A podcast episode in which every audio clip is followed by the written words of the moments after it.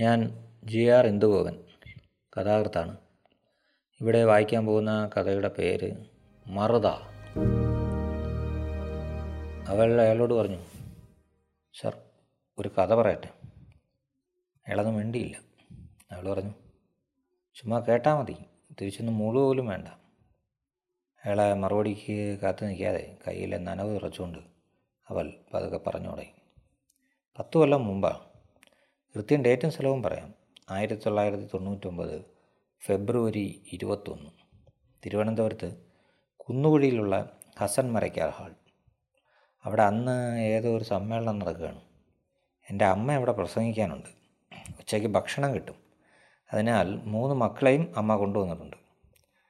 ഹാളിനടുത്തേക്ക് വരണ്ട പരിസരത്ത് നിന്നാൽ മതി എന്ന് അമ്മ പറഞ്ഞിട്ടുണ്ട്. അതിന് പ്രകാരം സമ്മേളനത്തിന് വന്ന ഈ കാറുകളുടെ പുറകിലായിട്ട് ഒളിച്ച് മതിലിലെ തിട്ടയിൽ ചാരിയിരിക്കുകയായിരുന്നു ഞങ്ങൾ മൂന്ന് മക്കൾ. എനിക്കിന്ന് പതിനൊന്ന് വയസ്സ്. സഹോദരി രോഹിണിക്കും അതേ പ്രായം. സഹോദരൻ രതീഷിന് പന്ത്രണ്ട്. സത്യത്തിൽ ഇതിൽ രോഹിണി മാത്രമാണ് അമ്മ പെറ്റത്. എന്നെ ഏതോ കുപ്പയിൽ നിന്ന് കിട്ടിയാണ്. സത്യം? പാതിരാത്രി. അമ്മ ജോലി കഴിഞ്ഞ് വരുമ്പോൾ ആരോ കുപ്പയിൽ എന്തോ കൊണ്ടുവയ്ക്കുന്നു. അമ്മ വേഗം അങ്ങോട്ട് ചെന്നു. വന്നവർ കാറിൽ കയറി സ്ഥലം വിട്ടു. അമ്മ നോക്കുമ്പോൾ ഒരു കുഞ്ഞാണ്. കരയാതിരിക്കാൻ വായിൽ പ്ലാസ്റ്റർ ഒട്ടിച്ചിട്ടുണ്ട്. അത് ഇളക്കിയെടുത്ത് അമ്മ അവിടെ വെച്ച് തന്നെ എനിക്ക് മുല തന്നു. അമ്മയ്ക്ക് അങ്ങനെ ലോകത്തെക്കുറിച്ചൊരു ഭയവുമില്ല. എന്നെ അമ്മ വീട്ടിൽ കൊണ്ടുപോയി. സ്വന്തം മകളുടെ കൂടെ വളർത്തി. അങ്ങനെ അമ്മ എനിക്ക് പുതിയ ജീവൻ തന്നു. ആ അത് ശരി. അപ്പോൾ ഈ നേരം ഹസൻ മരക്കാർ ഹാളിൽ നിന്നൊരു അനൗൺസ്മെന്റ് കേട്ടു. ഇനി അനുഭവങ്ങൾ പങ്കുവയ്ക്കാൻ കുന്നുകുഴി സ്വദേശി ഓമനയെ ക്ഷണിക്കുന്നു. ആദ്യമായിട്ടാണ് അമ്മയെ ആരെങ്കിലും അങ്ങനെ മാന്യമായി ക്ഷണിക്കുന്നത്. മറത ഓമന എന്നാണ് അമ്മയുടെ വിളിപ്പേര്. മറത എന്ന് വെച്ചാൽ ഈ മോഷം കിട്ടാതെ അലഞ്ഞു തിരിയുന്ന സ്ത്രീയുടെ ആത്മാവ്. അമ്മ എന്ത് പ്രസംഗിക്കും? ഞങ്ങൾ മൂന്ന് പേരും അമ്മ കാണാതെ ഹാളിന് വെളിയിൽ നിന്ന് കൗതുകത്തോടെ എത്തി നോക്കി. അമ്മ ഒരു ചുവന്ന സാരിയാണ് എടുത്തിരിക്കുന്നത് ഇപ്പോൾ ആരോ അമ്മയുടെ കയ്യിലൊരു മൈക്ക് പിടിപ്പിക്കുന്നു. അമ്മ ആ മൈക്കിനെ പേടിയോടെ നോക്കുന്നു. ആ കൈ ഉറയ്ക്കുന്നു. അല്ലെങ്കിൽ തന്നെ അമ്മയ്ക്ക് സംസാരിക്കുമ്പോൾ മൈക്ക് വേണ്ട. അമ്മ പോരാടുന്ന ഉച്ചത്തിലുള്ള തൊണ്ട വെച്ചിട്ടാണ്. ഇവിടെ പക്ഷേ അമ്മ വന്ന് പകച്ചു. എന്തോ പറയാൻ തുടങ്ങിയപ്പം ശബ്ദം പുറത്തേക്ക് വന്നില്ല. തൊണ്ട നേരെയാക്കി മെല്ലെ അമ്മ സംസാരിച്ചു തുടങ്ങി. എനിക്കെന്റെ മൂന്ന് പിള്ളേരെ വളർത്തണം. രണ്ടും പെണ്ണുങ്ങളാണ് നമ്മളെപ്പോലെ ആവരുത് അവർ പക്ഷെ ജീവിക്കാൻ സമ്മതിക്കത്തില്ല. പോലീസുകാർ പണ്ടേ ശല്യോ? എന്നാലും നമ്മൾ അഡ്ജസ്റ്റ് ചെയ്യും. പക്ഷെ ഇതൊരു രാക്ഷസനാണ് ഉച്ചയും മറകുള്ളൊരു പോലീസുകാരൻ. അയാളെപ്പറ്റി ഓർക്കുമ്പോൾ തന്നെ തല കറങ്ങും. ഒരു വേദന അടിവയറ്റിൽ നിന്ന് കയറും. അയാളെ കാലപ്പാമ്പ് കൊത്തും. അത്തരം പണിയാണ് അവ എന്നെ കൊണ്ട് അടിപ്പിച്ചത്. കഴിഞ്ഞ മാസം ഒരു രാത്രിയിൽ ഒരു മുടുക്കിലിട്ട് അവൻ എന്നെ പിടിച്ചു. കൂടെ ഉണ്ടായിരുന്ന രുക്കുവിന്റെ മുതുകിൽ ലാത്തി കൊണ്ടൊരു കുത്തുകുത്തി. അവൾ നിലവിളിച്ചുകൊണ്ട് ഓടി. പിന്നെ അവനും ഞാനും മാത്രം. അവൻ ലാത്തി കുത്തി നിർത്തി. അതിൽ പിടിച്ചുകൊണ്ട് എന്റെ അടുത്ത് പറഞ്ഞു കയറി ഇരിക്കട്ടെ ഇതിൽ ഞാൻ പേടിച്ച് നിന്നപ്പോൾ അവൻ ചോദിച്ചു മനസ്സിലായില്ലേ?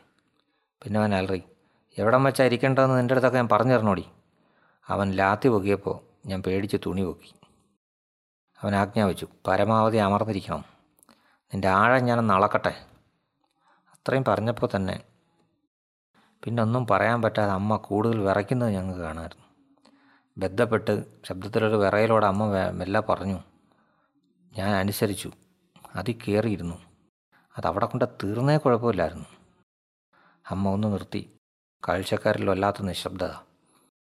എന്റെ മർമ്മം കടത്തി ബുദ്ധിമുട്ടി കുന്തിച്ചിരിക്കുമ്പോൾ ലാത്തിയിലെ പിടിവിട്ട പോലീസുകാരൻ രണ്ട് കൈയും എന്റെ തോളിൽ വെച്ച് താഴേക്ക് ആഞ്ഞൊരമർത്ത്. ആ ആ എന്ന വിളി വിളിച്ചത് അമ്മയായിരുന്നില്ല. സമ്മേളനത്തിന് സാക്ഷിയാകാൻ വന്നതും എന്റെ അമ്മയെപ്പോലെ രാത്രി വേലയെടുക്കുന്ന പെണ്ണുങ്ങളും ഒക്കെ നിലവിളിച്ചു പെണ്ണൊന്നേ ഉള്ളെന്ന് മനസ്സിലായി. അമ്മ തുടർന്നു. അകത്തു നിന്നൊരു വേദന. ഗർഭപാത്രം കുത്തി തുളച്ചൊരു കത്തിരി കയറിപ്പോകുന്ന പോലെ ഞാൻ ലാത്തിയുമായിട്ട് ചരിഞ്ഞു വീണു. ലാത്തി വലിച്ചൂരിയെടുത്ത് അവ ഒന്നും സംഭവിക്കാത്ത മട്ടിൽ ടാറിട്ട തറയിൽ ടക്ക് ടക്ക് എന്ന് ലാത്തി തട്ടി തട്ടി കടന്നുപോയി. അഞ്ച് മിനിറ്റ് എടുത്ത് കാണും എന്റെ ബോധം തിരിച്ചു കിട്ടാൻ. ഞാൻ ആദ്യം വേദനയോട് ആലോചിച്ച് ഇവനെ അവിടം കൊണ്ട് ഒരു സ്ത്രീ പ്രസവിച്ചതാണല്ലോ എന്ന്. അത് ആലോചിച്ചപ്പോൾ ഞാൻ കരഞ്ഞുപോയി. കാഴ്ചക്കാരിൽ നിന്ന് ഗദ്ഗതം ഉയർന്നു പിന്നെ ബാക്കി പറയാൻ വാക്ക് കിട്ടാതെ അമ്മ മൈക്കും പിടിച്ചു നിന്നു. ഞാൻ മെല്ലെ തിരിഞ്ഞ് അമ്മ പെറ്റ എന്റെ അനിയത്തി രോഹിണിയുടെ മുഖത്തേക്ക് നോക്കി. അവൾ അമ്മയുടെ വേദന ഓർത്ത് ചോര വറ്റി അന്താളിച്ച് നിൽക്കുകയായിരുന്നു. രതീഷ് പാവം. ഭാഗ്യം അവനൊന്നും മനസ്സിലായിരുന്നില്ല. അമ്മ മെല്ലെ തുടർന്നു. അന്ന് തുടങ്ങിയ വേദനയാണ് ഇപ്പം ചോര പോക്കും തുടങ്ങിയിരിക്കുന്നു. ഞാൻ ചത്തുപോകും. ആരോ സ്ഥലകാല ബോധം നഷ്ടപ്പെട്ട് നിൽക്കുന്ന അമ്മയുടെ കയ്യിൽ നിന്ന് മൈക്ക് വാങ്ങി. അമ്മയെ സ്റ്റേജിൽ നിന്ന് ഇറക്കി. അമ്മ ഈയിടെയായി ചുവന്ന സാരി വാങ്ങിക്കുന്നത് എന്തിനാണെന്ന് അപ്പോഴാണ് മനസ്സിലായത്. ചോര വാർന്ന് സാരിയിൽ പടരുന്നത് അറിയാതിരിക്കാൻ. അന്ന് സമ്മേളനത്തിൽ നിന്ന് കിട്ടിയ ചോറിനും കറിക്കും ഒരു സ്വാദുമില്ലായിരുന്നു. ഞങ്ങളെ വയറ് കല്ലുപോലായിപ്പോയിരുന്നു അവൾ പറഞ്ഞു കഥ കുറച്ചുകൂടെ ഉണ്ട് സാറേ. പെട്ടെന്ന് തീർക്കാമെന്ന് വെച്ചത്. പറ്റുന്നില്ല. അമ്മ പറഞ്ഞ പോലെ സംഭവിച്ചു. അമ്മ ചത്തു. ഗർഭപാത്രത്തിൽ ഇൻഫെക്ഷൻ തന്നെ ആയിരുന്നു കൊണ്ട് ചികിത്സിക്കാനൊന്നും അമ്മ മെനക്കെട്ടില്ല.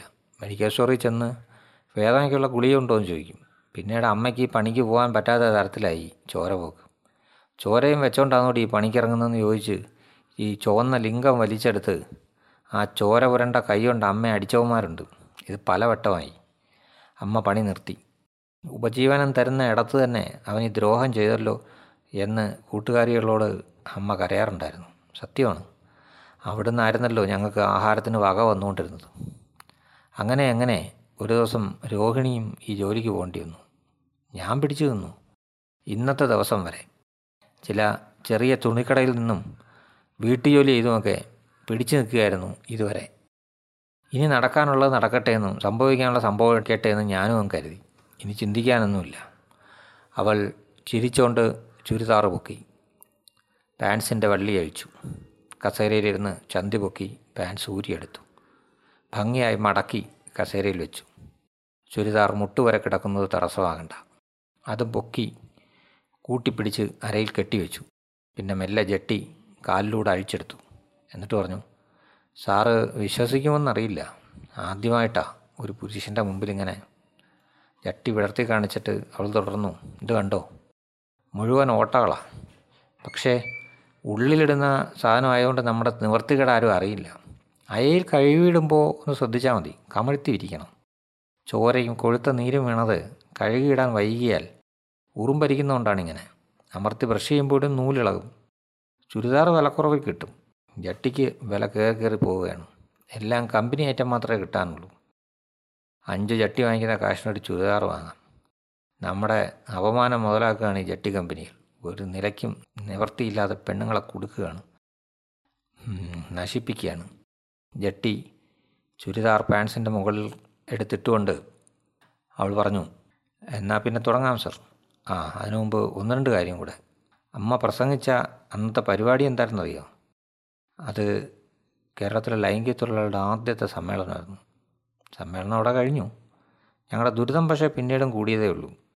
അമ്മയുടെ കൂട്ടുകാരി പുഷ്പച്ചേച്ചിയാണ് പിന്നീട് നടന്ന സംഭവങ്ങൾ പറഞ്ഞത്.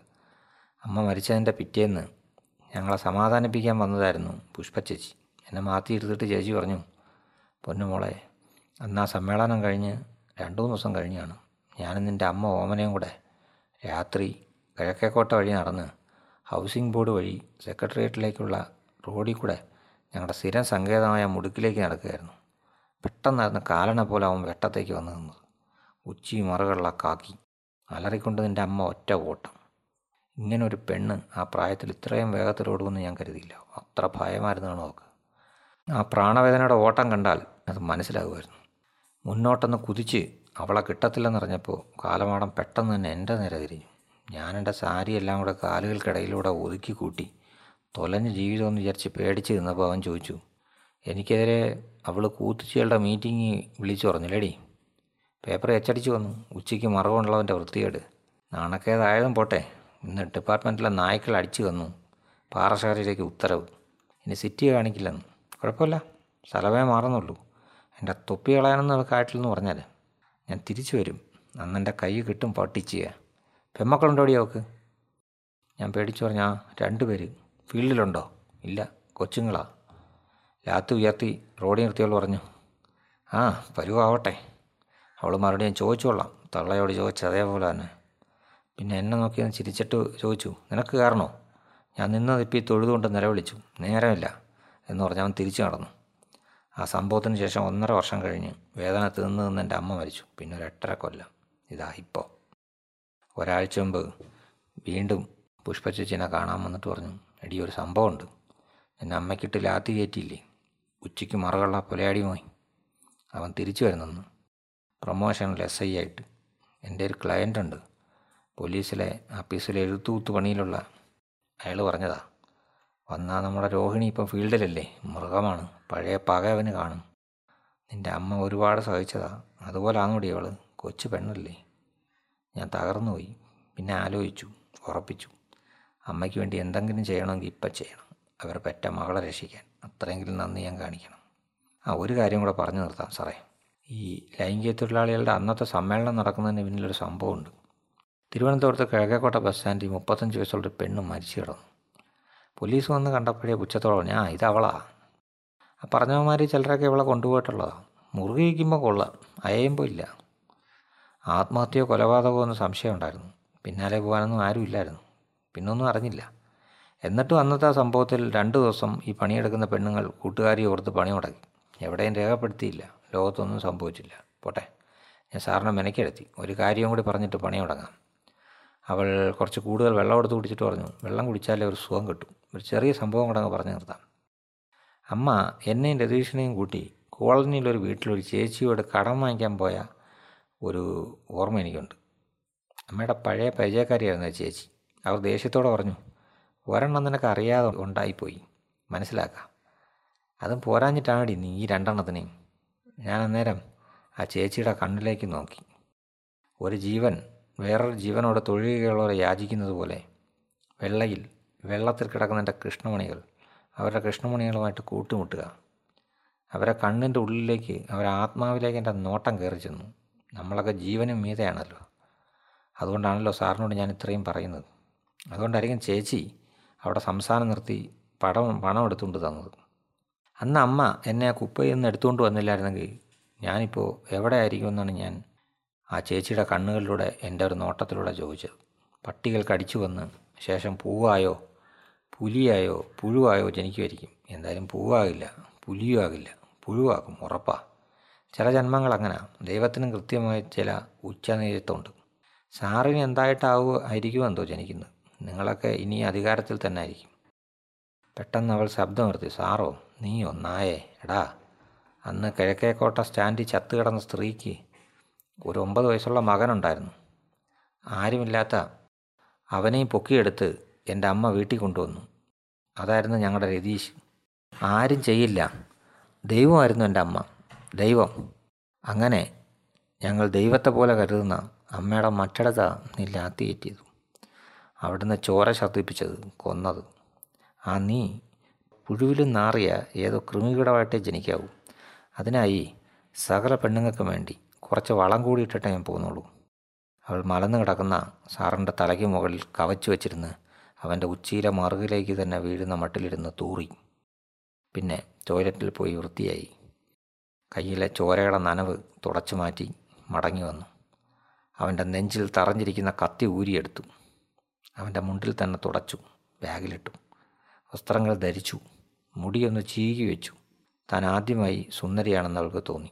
പുറത്തിറങ്ങി. വാതിൽ മെല്ലെ ചാരി. വെളിപ്പായി തുടങ്ങിയിരുന്നു.